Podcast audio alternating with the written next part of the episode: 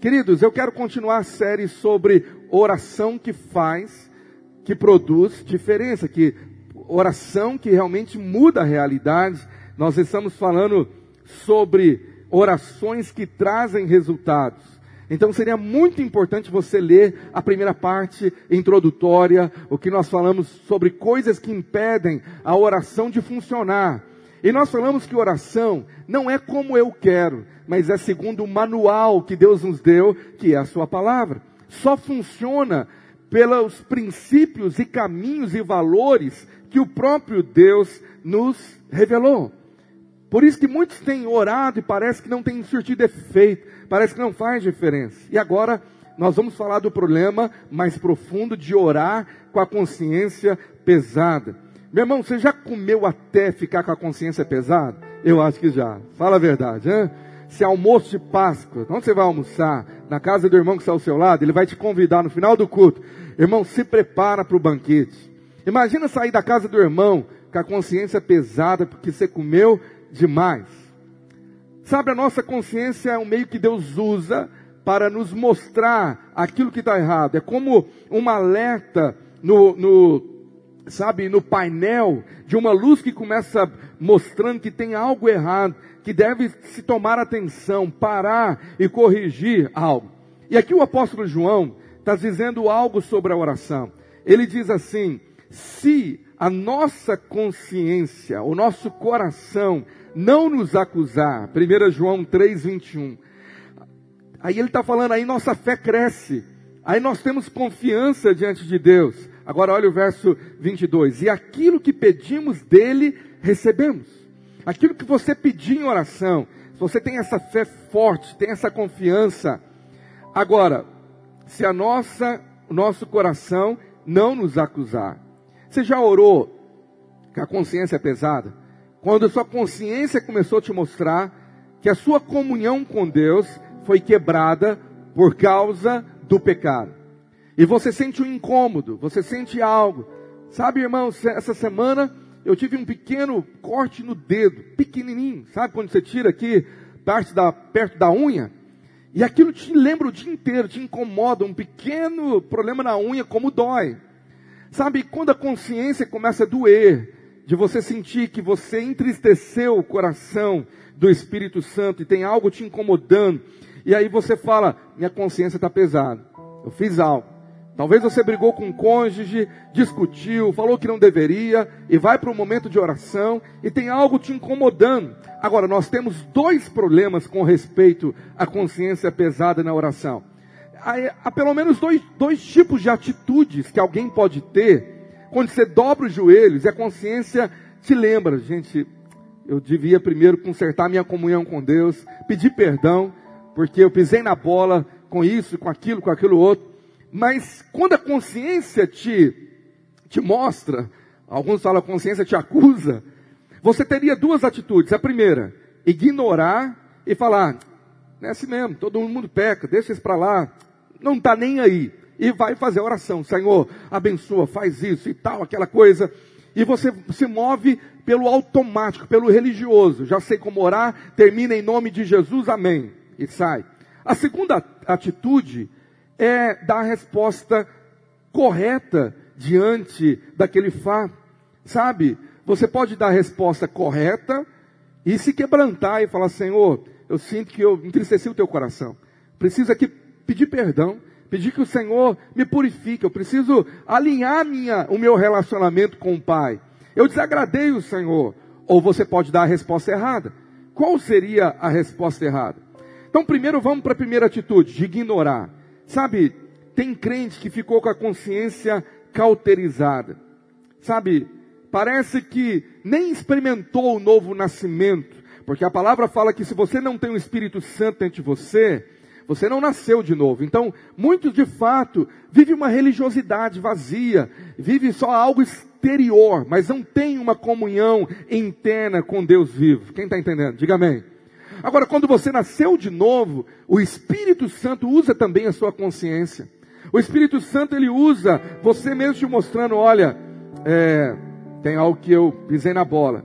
Agora, pode ser que um cristão está com a consciência cauterizada por mentiras que o diabo trouxe, ou por tanto pecado, que ele ficou insensível.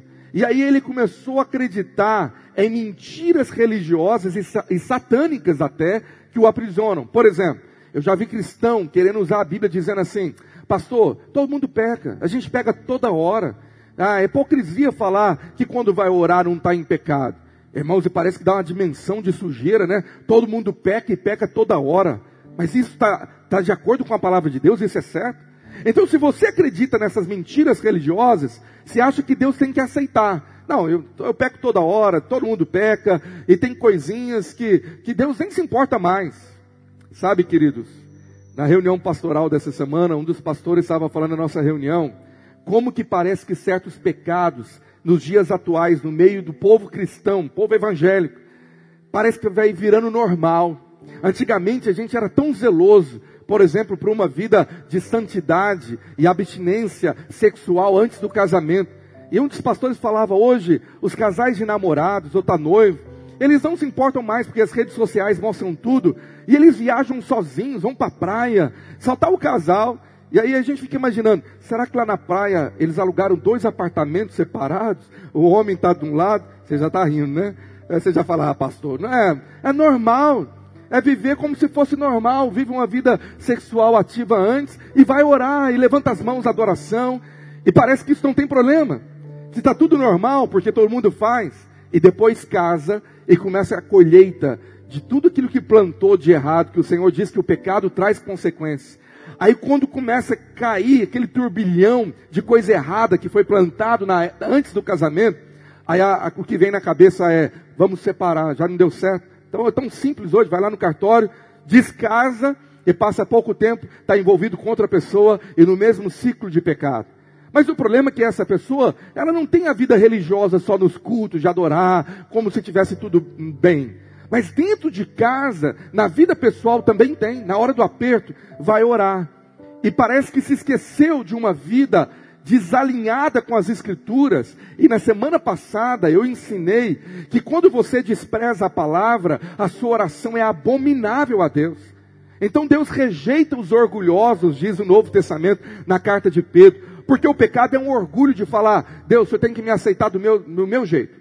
E está e está escrito lá em 1 João, versículo 9, que todo mundo, que aquele que diz que não tem pecado, está mentindo, então todo mundo peca mesmo, e aí você vê que a pessoa desvirtuou a palavra, pegou um texto fora do contexto para virar um pretexto, para justificar a vida de pecado. Olha aí, 1 João 1, verso 8. Creio que os irmãos da mídia vão compartilhar para você. Se afirmarmos que estamos sem pecado, enganamos a nós mesmos e a verdade está não está em nós. Aí eles param por aí. Ah, se eu afirmo que, que todo mundo está em pecado e o cara fica me julgando porque eu estou usando uma roupa sensual, porque eu estou daquele jeito, mas está aí todo mundo peca. Aí a outra mentira é não tem pecadinho nem pecadão. Ah, o cara está lá me, me julgando porque eu tenho esse pecadinho aqui, mas ele está cometendo um pecadão lá e aí fica comparando entre o corpo de Cristo. Mas a verdade, querido, talvez você não conhece Bíblia. Vamos para o primeiro erro teológico. Aqui está dizendo sobre a pecaminosidade do homem. Isto é possível, porque nós somos falhos, pecar. E se você fala que não tem essa possibilidade, você é um orgulhoso. É mentira. Mas você não pode parar nesse versículo. Olha o verso 9. Diz assim: se confessarmos os nossos pecados, Ele é fiel e justo para nos perdoar os nossos pecados e nos purificar, e nos purificar de toda injustiça. Agora, quando você vai para o capítulo 2, verso 1, tem o desfecho do texto. O apóstolo fala: Meus filhinhos, eu escrevo a vocês essas coisas para que vocês não pequem. Para que não pequem. A vida é fugir do pecado, vencer o pecado e ter a consciência tranquila que não está envolvido com o pecado. Agora, o outro problema que eu falei é que pessoas, elas começam a se justificar de pecadinho em pecadão. Irmãos, tem diferença sim. Se você estudar o Novo Testamento, há tipos de pecados que são maiores do que outros e que trazem consequências pior, maiores sim. É óbvio que tem pecadão e pecadinho. Você vai comparar sua mentira com assassinato? Isso é lógico. É por isso que Jesus diz que tem mais punição a tipos de pecado. Sim, está no Novo Testamento. É só você estudar. Agora, o problema aqui é que quando nós vivemos uma vida cauterizada, uma graça barata do evangelho da internet, que fala que você pode viver de qualquer jeito. Não, Jesus já te perdoou lá na cruz, ele sabe que o homem é fraco mesmo. Ah, aí você vai acreditando em tanta mentira que cai naquele pecado que eu contei no domingo passado, do camarada em adultério orando na hora do ato sexual pecaminoso. Por quê? A mente está cauterizada. É tanta insensibilidade que a consciência nem pesa mais. Então o cara começa a viver uma vida fraudulenta nos negócios e, e começa. Um pastor me contou no Rio de Janeiro, essa história é verdadeira, que um dos maiores traficantes lá da, da, da, das favelas lá no Rio era dizimista. e aí descobriram que ele era dizimista e perguntaram para ele lá, o traficante, por que, que você é dizimista? Aí ele respondeu assim, porque eu, eu, sou crente, a minha mãe é evangélica e ela ensinou que quem é dizimista prospera. Eu estou doido para prosperar. Você entendeu? Sabe, a vida religiosa, meu irmão, vai cegando a mente, vai cauterizando a pessoa. Só que o problema da consciência é tanto para o crente como para o não crente. Por exemplo, João 8, 9, quando aquela mulher foi pega em adultério e Jesus estava lá, mas ouvindo eles essa resposta e acusados pela própria consciência, foram se retirando um por um, a começar pelos mais velhos até aos últimos ficando só Jesus e a mulher no meio onde estava. Aqui, a consciência dos fariseus, dos hipócritas, quando Jesus falou, aquele que não tem pecado, atire a primeira pedra, a Bíblia fala que os que ouviram foi saindo, um de cada vez, começando pelos, eu estou lendo pela revista e atualizada, tá? Se os irmãos conseguirem colocar. Porque acusados pela própria consciência. Muito obrigado, querido irmão. Então a consciência acusou eles. Ele falou: é, eu, eu, sei que eu, eu não, nem posso atirar essa pedra. Aí alguns param só por aí, tá vendo, pastor? Tem crente que fica lá só apontando o dedo. É o santarrão espiritual, espiritual julgando o pecado dos outros. É um querendo acusar a consciência do outro. Mas o texto fala que foi a própria consciência. É você e Deus, porque a Bíblia fala que cada um prestará conta de si mesmo diante do Senhor. Aí alguns falam, tá vendo pastor? O próprio Jesus falou, aquele que não tem pecado, atira a primeira pedra. Então todo mundo tem pecado. Como que vai orar sem pecado? Essa é a mentira da religião. Essa é a mentira da graça barata, que vai fazer com que a sua consciência não pese mais. Você vai orar, roubou, mentiu, bateu, gritou, e aí vai para a oração. É como aquele crente religioso que acaba de bater na esposa, de gritar com os filhos. Quando entra pela porta da igreja, ele arruma a roupa e fala: Senhor, estou aqui para te adorar. E o filho olha para aquilo e fala: Eu não quero ser crente nunca na minha vida. Eu não quero esse Deus nunca. Porque ele acabou de ver o pai bater na esposa. E o pai é diácono da igreja. Eu estou contando histórias reais para você, não estou inventando. Agora, eu me lembro que anos atrás, do tempo do aperto, nós estávamos sem televisão em casa, meu irmão chegou na igreja e falou, pastor, eu vou te ajudar, eu tenho uma empresa, eu vou colocar canais, todos os canais para o Senhor. Eu vou lá amanhã colocar. Falei, como que ele vai colocar? Eu descobri que ele mexia com Sky Gato. Aí ele ia colocar uma Sky Gato lá na minha casa. Você sabe o que, que é isso, né? Eu falei para ele, irmão, irmão, eu não entendo muito sobre isso. Mas eu quero te contar que essa noite eu quase não dormi, com a consciência preocupada. Não precisa colocar, eu fico sem assistir televisão. Agora, talvez você pega pequenas, é, pequenas coisas que você acha que são pequenas fraudes, sabe? Eu me lembro de uma irmã no início da igreja que ela veio se gabar ela estava começando a frequentar os cultos e ela se envolveu com a igreja. Passado um tempo, ela veio contar com os filhos: Olha aqui, pastor, o que nós fizemos? Eu sou inteligente demais. Deus me deu uma ideia. Que ideia que foi? Meu filho aqui imprimiu os recibos de IPVA e a gente parou no, no, numa estrada e era tão idêntico aquilo que ele fez, até o mesmo papel, que o policial olhou e falou: oh, pagou tudo, hein? Pode ir. E ela feliz com aquilo. e eu falei, eu não estou acreditando que ela está alegre pela esperteza de passar outros para trás. Deixa eu te dizer, às vezes você vai ajuntando pequenas mentiras, pequenas fraudes, pequenas, ah, se todo mundo faz, porque ah, todo mundo peca, Jesus mesmo, aquele, aquele que não tem pecado, atire, mas ele não leu a história inteira. Jesus, ele confronta o pecado de todos, mas con confronta o pecado da adúltera também, porque olha aí, olha o que, que Jesus fala para aquela mulher no final, verso de número 11.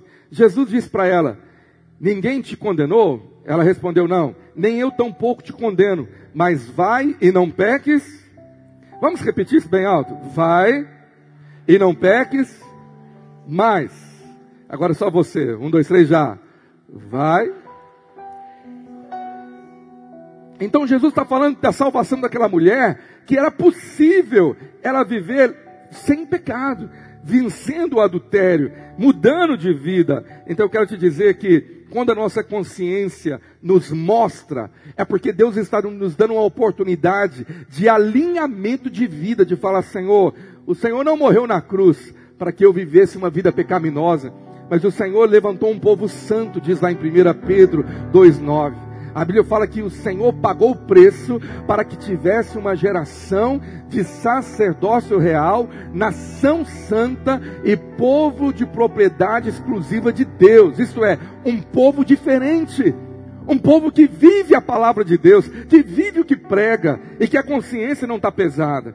Agora, quantas e quantas vezes a minha consciência ficou pesada e a sua também?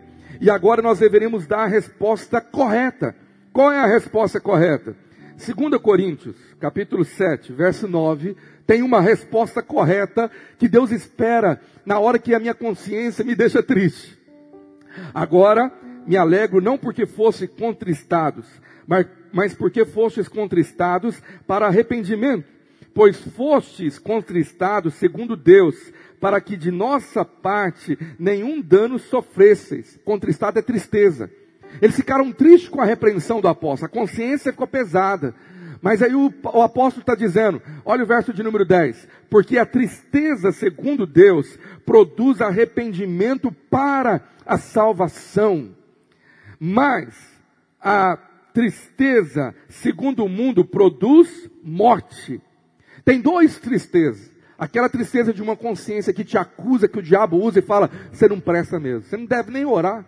Você tem coragem de levantar as mãos para orar? Você está vivendo essa vida imunda aí, aí você fica triste e entra no, no vitimismo, na autocomiseração, na autopiedade e fala, é mesmo, para mim deve, devo ir para o mundo mesmo. Eu devo, eu não consigo nem viver uma vida santa, sem pecado, fico só pecando, só caindo. E o diabo pega aquilo da sua consciência e te leva para a morte espiritual. Quer saber? Já que eu estou com o pé na lama, vou colocar o outro mesmo. Quantas vezes pessoas se desviaram por se sentirem fracas?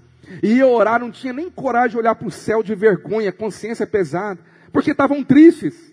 Mas o que, que o Senhor per permite? Quando vem a tristeza da consciência, segundo Deus, é para produzir arrependimento. A palavra arrependimento é metanoia, mudar a maneira de pensar e de agir, que vai produzir salvação.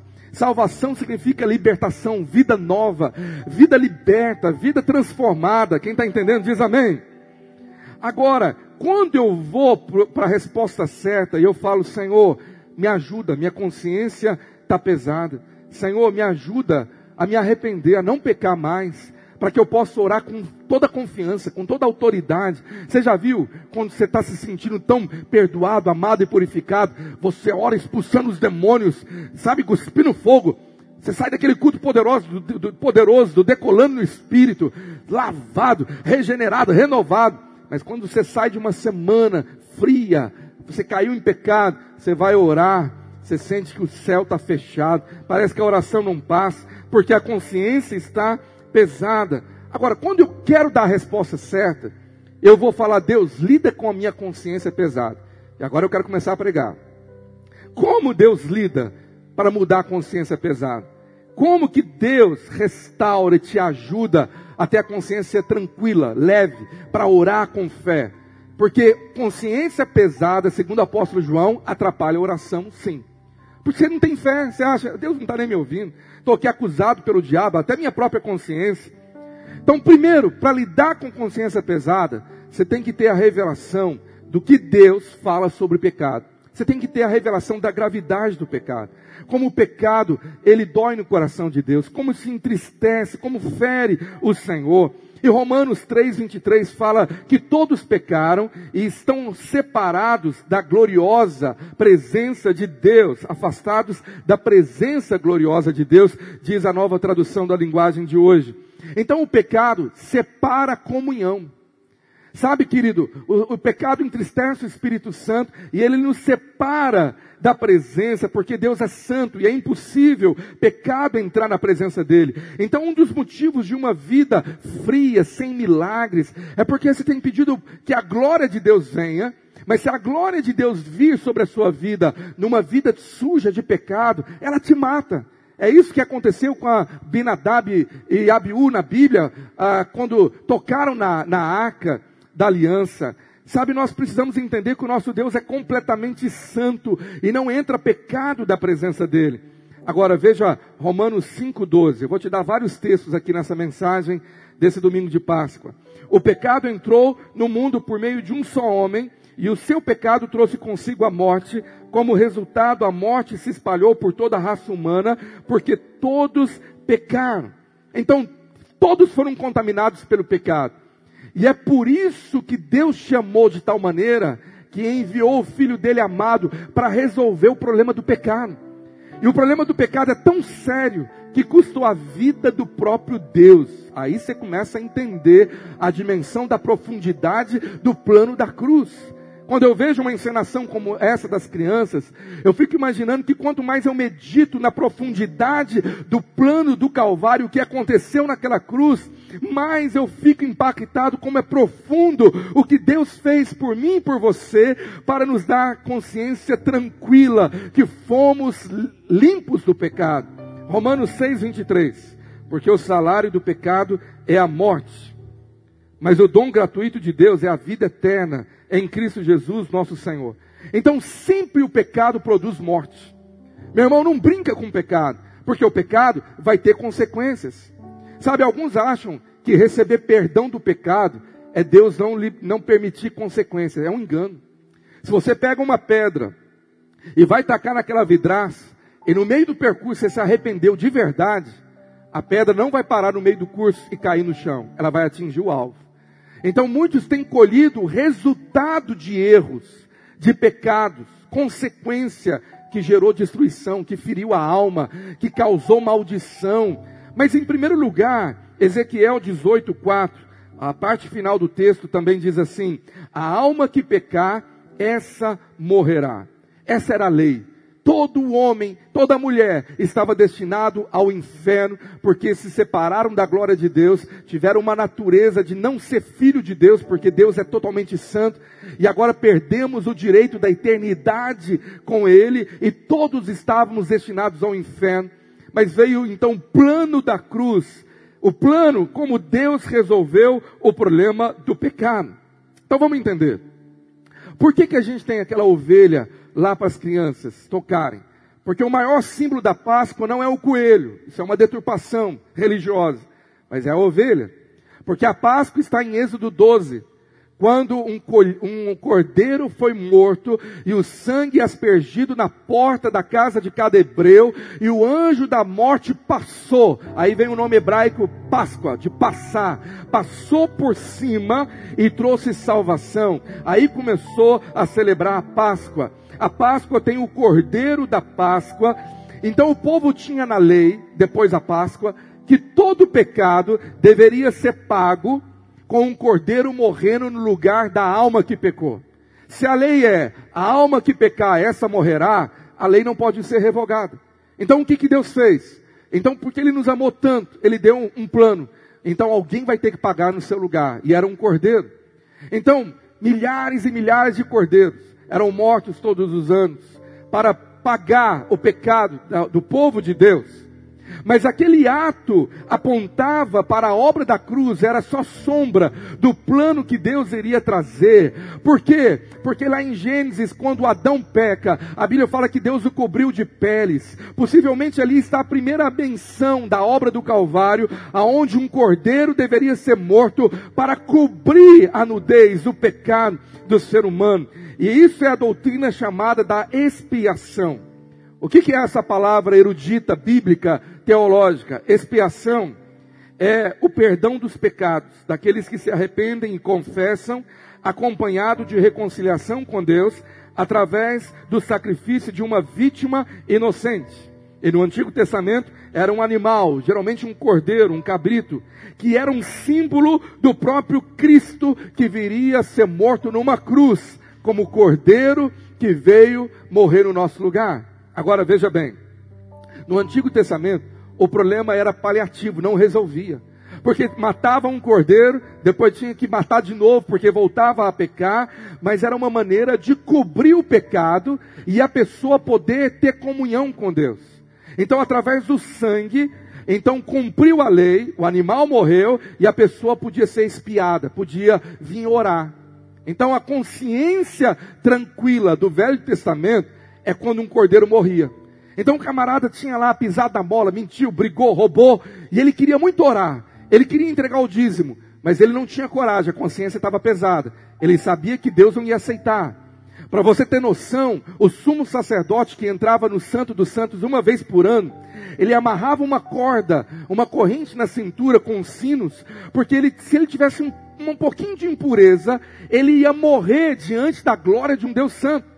Então o povo tinha muito temor. Eu não vou chegar de qualquer jeito diante de Deus. Então ele trazia o cordeiro na mão. Senhor, aqui está quem vai pagar o que eu devo ao Senhor. A minha dívida do pecado. Alguém tem que morrer. Então ele sacrificava, cozinhava, o cheiro chegava diante do Senhor e a consciência ficava tranquila. Agora eu posso entregar o meu dízimo. Agora eu posso orar.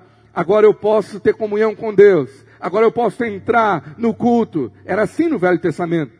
Agora, essa toda essa obra do Velho Testamento apontava para a obra sacrificial do Cordeiro de Deus. Olha a sua Bíblia, 1 Coríntios 5, 7. Paulo diz assim: lançai fora o velho fermento para que sejais nova massa, como sois, de fato, sem fermento, pois também Cristo, nosso Cordeiro Pascal, foi imolado. O nosso Cordeiro, Cristo, ele foi imolado por nós. Ele veio naquela cruz ser o Cordeiro substitutivo, substitutivo que ia morrer no seu lugar e ele deu a vida dele para você. Olha o que diz lá em Lucas 22, verso 20. Se você não conseguir acompanhar todo o texto, vai anotando aí. Diz assim: semelhantemente, depois de cear, tomou o cálice, dizendo: Este é o cálice da nova aliança no meu sangue, derramado em favor de vós. O sangue do Cordeiro foi derramado em meu favor. Isso traz revelação na minha consciência. Agora, 2 Coríntios, capítulo 25, verso 21. Aquele que não conheceu o pecado, ele o fez pecado por nós, para que nele fossemos feito justiça de Deus. Ele se fez pecado por nós, ele assumiu todo o meu pecado, de toda a minha vida, do que eu já cometi, do presente e do futuro, e levou para a cruz e morreu e pagou aquela dívida da lei de Deus. Então, naquela cruz, ele me perdoou, me purificou, me redimiu, me justificou, e a Bíblia diz que ele abriu o caminho definitivo para que eu pudesse entrar na presença de Deus e ser aceito como filho de Deus, restaurando aquilo que Adão tinha perdido, a filiação de pertencer à herança de Deus. Então, no Velho Testamento, quando tinha pecado e a consciência pesada, num quadro escrito com giz, escrevia os pecados. Estou dando só um exemplo. A morte daquele cordeiro era pegar um pano e cobrir para que Deus pudesse aceitar aquela pessoa. Alguém pagou, alguém cobriu no seu lugar. Mas quando Jesus veio, o Cordeiro perfeito, Filho de Deus, ele não apenas cobriu o seu pecado, mas ele pegou um apagador e ele apagou aquele quadro todo, ele te purificou e disse: Você, aos olhos de Deus, é como se não tivesse pecado algum, e agora você está pronto para reescrever uma nova história. Você pode aplaudir o Cordeiro de Deus. Diga bem alto, aleluia. Agora então entenda, depois que eu conheço o Evangelho, o que Jesus fez por mim, isso trabalha na minha consciência. Isso vai transformar a minha consciência na hora que a consciência estiver pesada. Então vamos para textos da Bíblia que vão revelar o que, que Jesus fez com a consciência pesada de pecado. Está escrito lá em Hebreus, todos por favor abram sua Bíblia, capítulo 9, verso de número 13. Vamos ler três versículos que eu queria que você anotasse, meditasse durante essa semana. Portanto, se o sangue de bodes e de touros e a cinza de uma novilha aspergidos sobre os contaminados os santificavam quanto à purificação da carne, muito mais o sangue de Cristo, aleluia, que pelo Espírito eterno a si mesmo se ofereceu sem mácula a Deus, purificará a nossa consciência de obras mortas para servirmos ao Deus vivo. Você pode dizer amém? O sangue dele purificará a nossa consciência do pecado. Obras mortas é uma outra maneira de falar vida de pecado. Então é o sangue que purifica a consciência. É o que a Bíblia está revelando. Verso 15. Por isso mesmo, ele é o mediador da nova aliança, a fim de que, intervindo a morte para a remissão das transgressões que havia sobre a primeira aliança, recebam a promessa da eterna herança aqueles que têm sido chamados. Você foi chamado pelo Espírito Santo para ter a graça de ser purificado pelo sangue de Jesus, da consciência pesada do pecado, e isso te dá direito a ser herdeiro de uma herança eterna. Isso é tão maravilhoso, isso esquema o meu coração diante da graça de Deus. Agora pula para o capítulo 10 e você vai se aprofundar de entender o que, que Jesus fez lá na cruz quando ele derramou o seu sangue. Tendo, pois, Hebreus 10, verso 19. Todo o capítulo 9 e o capítulo 10 vai explicar sobre a obra do Calvário. Leia na sua casa. Agora olha o verso 19. Tendo, pois, irmãos, intrepidez para entrar no Santo dos Santos, pelo sangue de Jesus. Santo dos Santos é onde Deus manifestava a presença dele, é onde ele se assentava, o trono de Deus. Pelo novo e vivo caminho que ele nos consagrou pelo véu, isto é, pela sua carne, e tendo grande sacerdote sobre a casa de Deus, aproximemo-nos com sincero coração, em plena certeza de fé, tendo o coração purificado de má consciência e lavado o corpo com água pura. Guardemos firmes a confissão da esperança, sem vacilar, pois quem fez a promessa é fiel. Quem crê que quem fez a promessa é fiel? Então vamos meditar no versículo de número 22 para você entender o processo da cura. Aqui está o porquê, tem muitos irmãos fracos, envergonhados, o diabo fica acusando. Essa semana você aprontou de novo. Essa semana você caiu de novo. E agora você vem aqui com essa cara de pau, pedir que o Senhor te ouça, te perdoe. Então, quando você conhece o Evangelho, você cala a voz do inimigo, porque a palavra é uma espada. Lembra daquela mensagem? Então, olha o verso 22. Eu posso me aproximar. Por quê? Porque o verso anterior diz que tem um sacerdote sobre a casa de Deus. João chama ele de advogado. Ele, ele morreu por você, ele sabe, ele sofreu toda a tentação. O sacerdote é aquele no Velho Testamento que recebia o sacrifício do pecador. E agora o próprio sacerdote foi o sacrifício. Ele é a porta, ele é o caminho. Então quando você vai até Deus, você vai por causa de Jesus. Você vai porque você tem um sumo sacerdote que te recebeu, que te aceitou, que te compreendeu e que te perdoou, que é o seu advogado. E ele pega na sua mão, ele fala: Eu derramei o meu sangue por você. Vamos até a presença do Pai, porque ele vai te aceitar por aquilo que eu fiz por você. Você pode dizer amém? Isso é maravilhoso. E o Pai, quando vê você orando, Ele olha para você e Ele não vê mais você e o seu pecado. Ele vê Jesus estampado em você. Ele se lembra do, do sangue que foi derramado. Então agora Ele ouve as suas orações e Ele é fiel para cumprir o que Ele prometeu. Então eu fico cheio de fé e de confiança quando eu compreendo a obra da cruz. Eu vou até o meu sacerdote, Jesus, o Senhor é o meu advogado. O Senhor é o meu sacerdote. E agora eu posso ter coração sincero. Olha o verso 22. E plena certeza de fé. Você lembra que eu ensinei semana passada que oração sem fé não é ouvida? Tiago diz: Não pense tal homem que vai receber algo se não tem fé. Sem fé é impossível agradar a Deus. Então, quando você tem a consciência pesada, está minando a sua fé, porque você não sabe se Deus vai te ouvir. Você fica naquela incerteza, pai, eu sou tão cara de pau, minha consciência está pesada, a minha fé está em dúvida. Então o Senhor fala: primeiro vai até o seu sacerdote. Sabe, entenda que o sangue dele te purificou. E você pode ter sincero coração. O que, que é o sincero coração? É arrependimento. Senhor, eu estou sendo sincero. Eu já pisei na bola mil vezes. Mas eu estou falando de verdade. Eu não quero pecar contra o Senhor. Eu não sou um hipócrita. Eu não quero viver no pecado. É sinceridade do coração. Deus ama a sinceridade do coração, mas Deus odeia a hipocrisia. Sabe o que é hipocrisia? É o camarada que vai pedir perdão e fala assim: Senhor, essa semana eu pisei na bola de novo. Senhor, já é a, centésima vez que eu estou pedindo perdão. Senhor, só para já aproveitar o tempo, eu já te peço perdão porque eu vou pecar essa semana também, que vai chegar agora. Você já viu? O tipo de consciência que já não tem mais problema. Eu já estou pedindo perdão pelo pecado de amanhã, porque amanhã eu vou cair de novo. Mas isso não é sinceridade de coração. A certeza de fé é que, tendo o coração purificado da má consciência, você foi purificado com o sangue de Jesus e lavado o corpo com a água pura. Quem já foi batizado nas águas?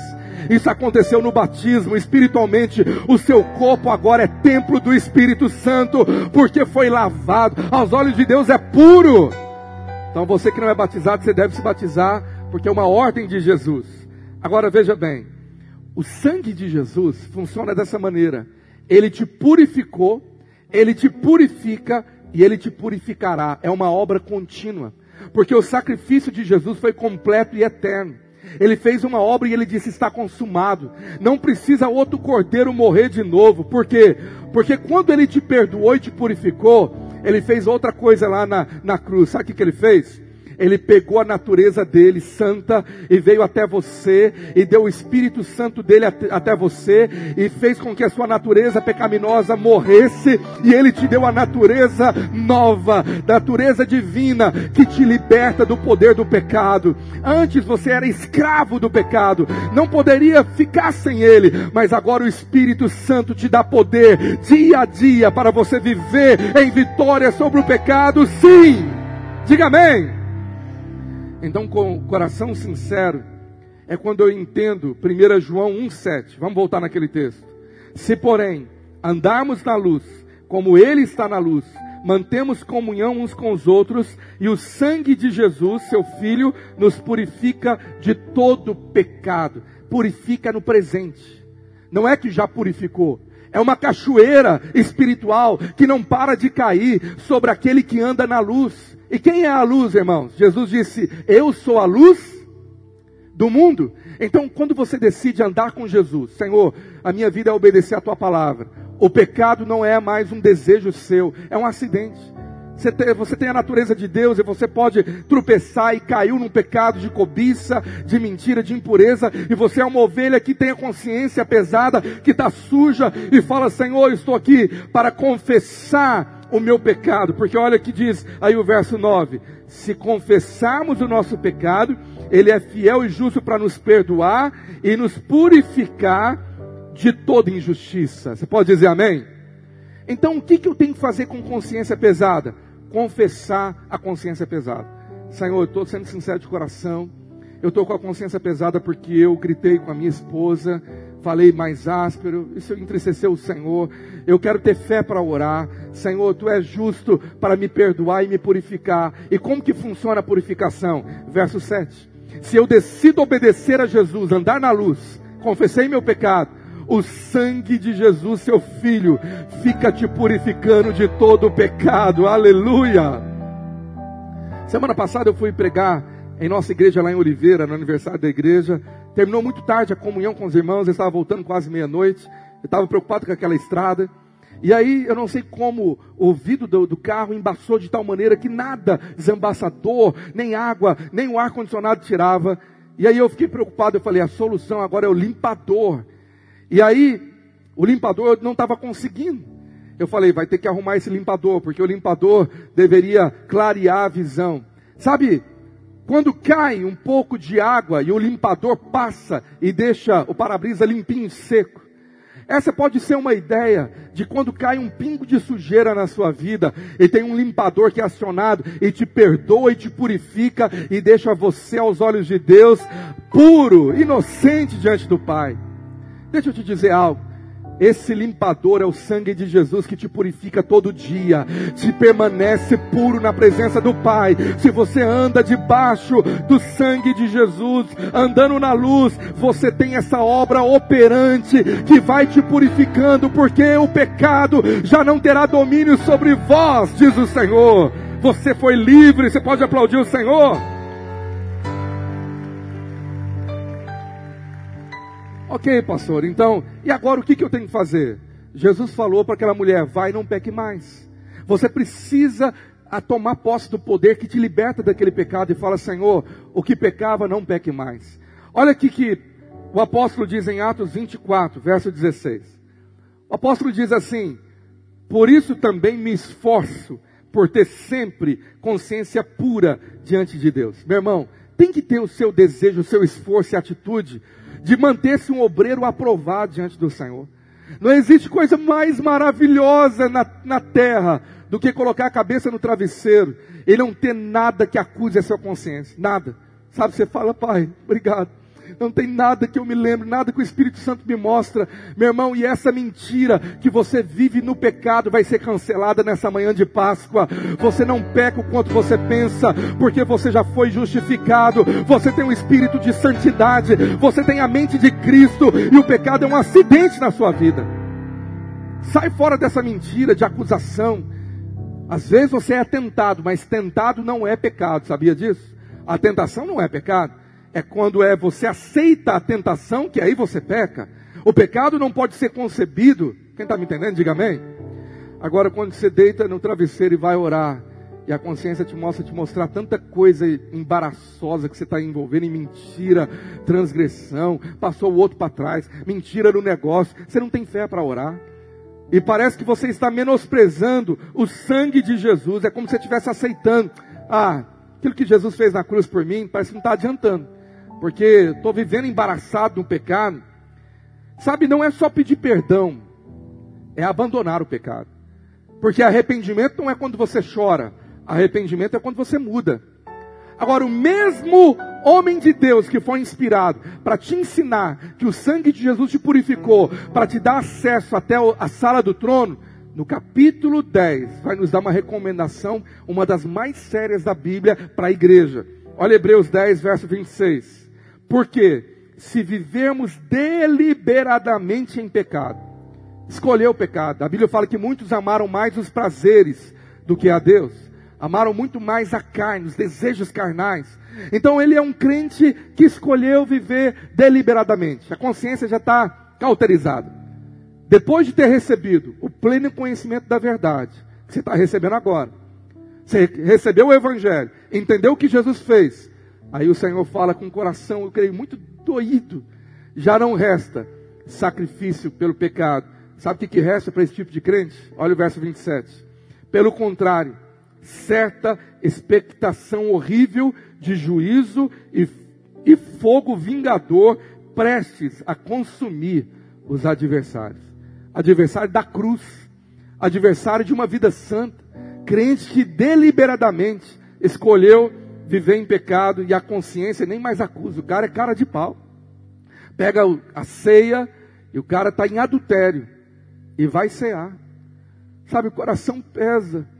Um pastor agora estava me contando que ele convidou um pastor para ministrar na igreja dele. O pastor pregou de manhã de uma maneira poderosa por causa da graça de Deus. Não entendeu? E à tarde foi descoberto que ele já vivia em adultério há muito tempo, já tinha uma segunda mulher, vivendo normal como um pregador. Se você vive deliberadamente, não resta mais sacrifício. Por quê? Porque Jesus já morreu uma vez por todas e disse: está consumado. Sabe o que, que ele fez? Romanos 6,18. Ele fala que te libertou do pecado. Uma vez libertos do pecado, foste feitos just, servos da justiça. Antes você era escravo do pecado, para fazer coisa errada. Mas agora você tem o Espírito Santo e você é escravo da justiça, daquilo que é certo, daquilo que é santo. Amém? Então, se eu sou servo da justiça, o que, que eu tenho que fazer? Romanos 6, 22, olha para a sua Bíblia. Agora, porém, libertados do pecado, Romanos 6, 22, transformados em servos de Deus, tendes o vosso fruto para a santificação e por fim a vida eterna. Agora o meu alvo é santificação. Sabe, o resultado que eu quero colher é uma vida que agrade a Deus. Por isso, quando você entende o poder da cruz, o que, que o sangue foi derramado, vamos voltar e terminar 1 João 3,21. Amados, se o coração não nos acusar, temos confiança diante de Deus. Coração é consciência. Se a consciência não está pesada, por quê? Porque você foi purificado pelo sangue de Jesus. E é o que vai acontecer aqui nessa manhã pela fé. Se você crê no Evangelho, se você crê que Cristo ressuscitou, que hoje Ele está vivo, o sangue dele continua como uma cachoeira, purificando aqueles que se voltam para Ele em arrependimento. Amém? Então diga comigo: se a minha consciência não me acusar, eu tenho confiança. Diga bem forte, eu tenho fé de quê? Olha o próximo versículo, verso 22. Diga bem alto comigo: daquilo que eu pedi, eu vou receber, porque eu guardo a sua, a sua palavra, e eu faço o que é agradável a Ele. Então eu quero encerrar com essas três atitudes finais: purificado da consciência, guardar a palavra e fazer o que agrada a Deus. A Bíblia está dizendo que essas três receitas é infalível. Você pode ter certeza do que você pedir, você vai receber. Aquilo que você pedir de acordo com a palavra, lembra de domingo passado? Eu já ensinei isso. Você vai receber, irmãos. Deus, Ele é fiel, Ele que cumpriu a promessa é fiel para cumprir. Eu declaro essa receita infalível. Você pode ter certeza que vai funcionar, que vai dar certo. Quando você se apropria que o sangue de Jesus te purifica e não tem mais a consciência pesada, você chega com muita fé para orar e fala: Senhor, eu estou orando porque eu quero também obedecer a tua palavra e eu quero fazer aquilo que é agradável ao Senhor. Sabe o que vai acontecer, meu irmão? Os céus vão se abrir de resposta de oração sobre a sua vida. Eu te garanto, eu te garanto. Aleluia, eu te garanto isso. Sabe por quê? É como um cachorro. Perdoa por essa ilustração tão, tão pequena, mas eu quero encerrar com ela. Um cachorro que tem duas escolhas. Ou ele escolhe seguir o dono e se alegrar com o dono, ou ele escolhe seguir ou procurar o próprio rabo. Você já viu o cachorro que fica correndo atrás do rabo, querendo morder o rabo? Quando você está só interessado em bênção, está nem aí com consciência com Deus, se ele está triste ou alegre com você, você está correndo atrás do rabo. O rabo é a bênção. Mas quando você quer agradar ao, ao abençoador, você quer estar com o seu dono, aquele que derramou o sangue por, por você, o rabo fica lá atrás. Significa que as bênçãos vão correndo atrás de você. Você não precisa ficar indo atrás delas, elas vão correr atrás de você quando você decide agradar ao seu dono. Elas fazem parte da sua vida. Resposta de oração vai ser automática. Por quê? Porque Deus ama abençoar aquele que deseja agradar o coração dele. Você está entendendo? Diga amém. Agora tem crente que fica correndo atrás de bênção, ele fica correndo atrás do rabo, sabe? A vida não sai do lugar, ele quer morder, de vez em quando ele morde o rabo. Deus dá uma bênção para ele, mas ele não sai do lugar. Nessa manhã você foi liberto pelo sangue do Cordeiro. Eu quero orar por você, fica de pé, para que a sua consciência seja purificada e seja leve. Talvez você entrou aqui hoje acusado pelo diabo. Sua consciência está tão pesada. Fala, pastor, eu estou envolvido em tanta coisa. Tem pecados que eu não tenho conseguido me libertar. Você precisa crer nessa manhã que o sangue dele é poderoso. O sangue do Cordeiro de Deus, sem mácula, foi derramado no Calvário. Não apenas para te perdoar, mas para te purificar. Nessa manhã, se você se arrepender, o sangue dele vai cair sobre a sua cabeça e ele vai dizer a você: está aberto o caminho para você. Eu sou o caminho, a verdade e a vida. Ninguém vem ao Pai senão por mim. Então Ele vai pegar na sua mão e vai te levar até a sala do trono e vai falar: pode pedir o que você quiser ao Pai no meu nome, porque Ele fará. Se nessa manhã você entendeu essa mensagem, você quer viver com uma consciência tranquila, consciência de santidade, ser liberto do pecado, receba Cristo como Senhor da sua vida, aí onde você está. Não sei se você já se fala que é evangélico, ou católico, ou espírita, ou ateu, ou à toa. Eu não sei o que você fala. Eu sei que você precisa do sangue de Jesus, é o que você precisa. Você precisa conhecer a Cristo e deixar Ele entrar no seu coração. Então eu vou fazer uma breve oração. E eu queria que você repetisse aí comigo aonde você está. Eu vou te ajudar. Feche os teus olhos. Abra sua boca. A Bíblia fala que tem que falar com a boca. Então diga assim: Senhor Jesus, eu confesso que sou pecador e careço da tua glória. Nessa manhã, eu te peço perdão por todo o pecado pela consciência pesada, e eu recebo a Cristo como meu único Senhor e suficiente Salvador. Eu recebo o sangue de Jesus, que me perdoa e que me purifica e me faz aceito por Deus Pai. Entra no meu coração, escreve o meu nome no livro da vida, e nesse manhã de, de Páscoa, eu decido seguir a Cristo, andar na luz andar com Jesus e viver debaixo do sangue que me purifica até Jesus vier me buscar. Em nome de Jesus, amém. Feche os teus olhos, toda a igreja está orando por você, sabia disso? Você que estava afastado do Evangelho, ou veio aqui pela primeira vez, ou tem frequentado aqui muito tempo, a Bíblia fala: se você confessar publicamente a Jesus, Ele vai te confessar diante dos anjos.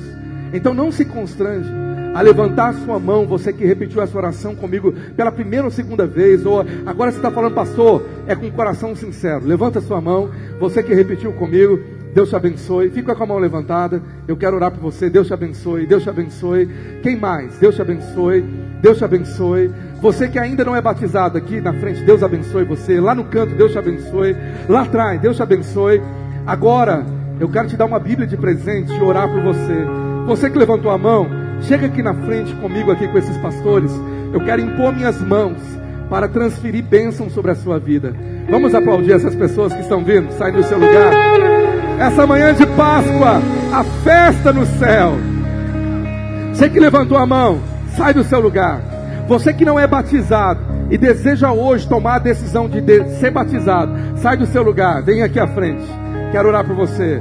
Irmãos, eu sei que teve mais gente que levantou a mão, não fica no seu lugar.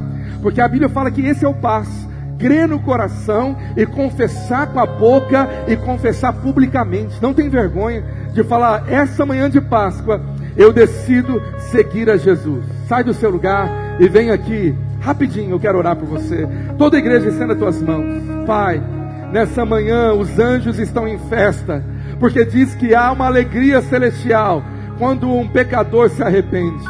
Eu oro por essas vidas aqui à frente Aqueles que levantaram as mãos aí no seu lugar, que também venha graça e misericórdia. E eu abençoo esses irmãos. E eu declaro que eles nunca mais serão os mesmos. Toda a igreja diz: Nós abençoamos e profetizamos que as coisas velhas ficaram para trás. E a partir de hoje, tudo se faz novo. Vamos aplaudir esses irmãos aqui? Glória a Deus. Parabéns, meu querido. Parabéns, minha irmã.